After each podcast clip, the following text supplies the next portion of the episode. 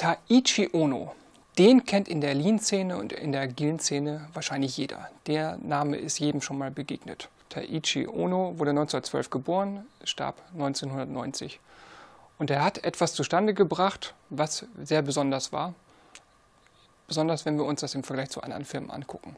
Die wichtigste Frage, die Taichi Ono eigentlich bewegt hat, ist das eine gute Idee, so viel zu produzieren wie möglich? Seine Erfahrung war, nee, das ist keine gute Idee. Und dazu gucken wir mal ein bisschen in die Geschichte zurück. So, 1920er Jahre, wir sind in Japan, Textilindustrie boomt, Schwerindustrie boomt. Und irgendwann schwindet dieser Markt und Toyota entscheidet sich, in die Automobilproduktion zu gehen. So, 1930 macht man die ersten Experimente, man baut verschiedene Prototypen, man gründet 1937 offiziell die Toyota Motor Company. Man kauft 1935 äh, ein Grundstück außerhalb von Nagoya, um da eine Fabrik zu bauen.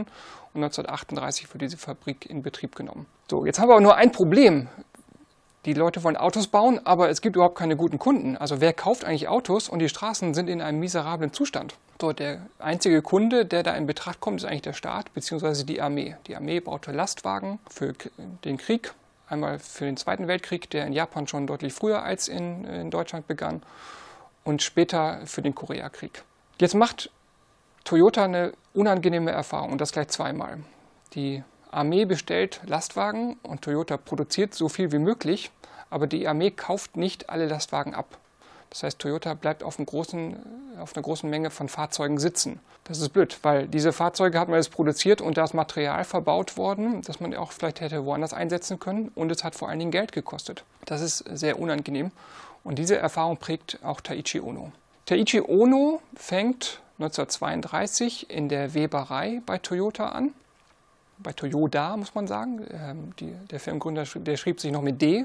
Toyota Spinning and Weaving Company, dort hat er angefangen. Und 1940, glaube ich, oder in den 40er Jahren wechselt er von der Weberei in die Automobilproduktion, weil es in der Weberei einfach auch nicht mehr viel zu tun gab. Wie ist denn so eine Fabrik organisiert? Eigentlich ist es so, dass man vorne die Materialien reingeht und hinten kommen die ganzen fertigen Autos raus. Und es wird produziert und produziert und produziert.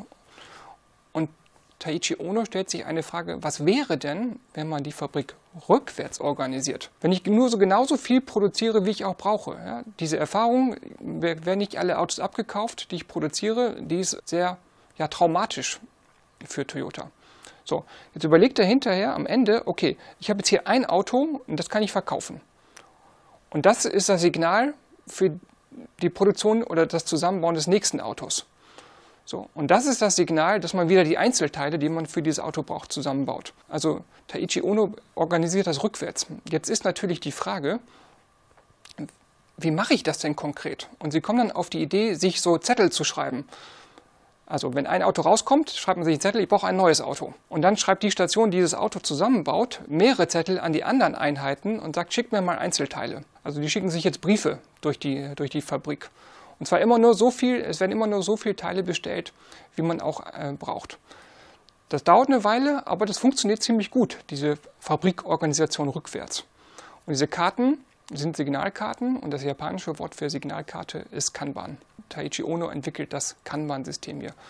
Also das ist eigentlich eine Organisationsform, um rückwärts die Produktion zu organisieren, damit man nicht, so viel, äh, nicht zu viel produziert. Bei Toyota war auch noch eine besondere Situation, dass Toyota nur eine Linie hatte, auf der alles produziert werden musste. Also GM oder Ford, die hatten unterschiedliche Linien, da wurde nur ein Modell gebaut und bei Toyota ging das nicht.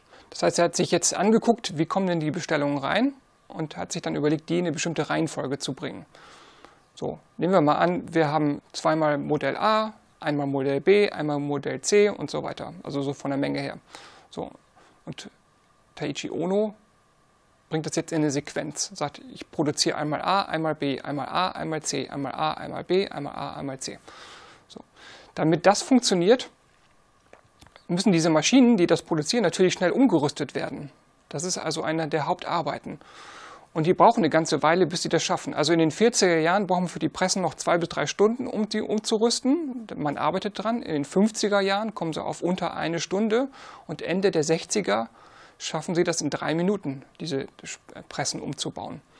Damit haben sie natürlich sehr viel mehr Flexibilität. Ein anderer, ein dritter wichtiger Punkt, damit dieses System funktioniert, ist, dass die Teile, die produziert werden, die müssen hundertprozentig stimmen. Die müssen die gute Qualität haben. Wenn da ein Teil nicht passt, dann kommt diese ganze Sequenz in Unordnung. Also für Taichi Ono war es sehr wichtig, darauf zu achten, dass die Qualität auch stimmt. So, woher wissen wir denn das Ganze eigentlich? Taichi Ono hat zwei Bücher geschrieben, wo er seine Erfahrungen zusammengefasst hat. Ist sehr interessant, das mal nachzulesen. Da kann man sehr viel ähm, daraus lernen. Interessant ist auch, das vielleicht im Vergleich zu anderen Firmen zu sehen. Also gerade Nissan, der zweite große Autobauer in Japan, also 1933 gab es eigentlich nur zwei Firmen, die eine Autobaulizenz bekommen haben. Das waren Toyota und Nissan. Und Toyota und Nissan haben die ganze Zeit lang sehr, sehr ähnliche Entwicklungen gehabt, was den Umsatz und äh, die, den Absatz von Autos anging. Aber irgendwann verändert sich das.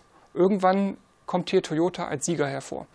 Und wenn man dann diese beiden Firmen vergleicht, stellt man fest, dass Toyota auf sehr flexible Maschinen und Umrüsten gesetzt hat und kleine Stückzahlen.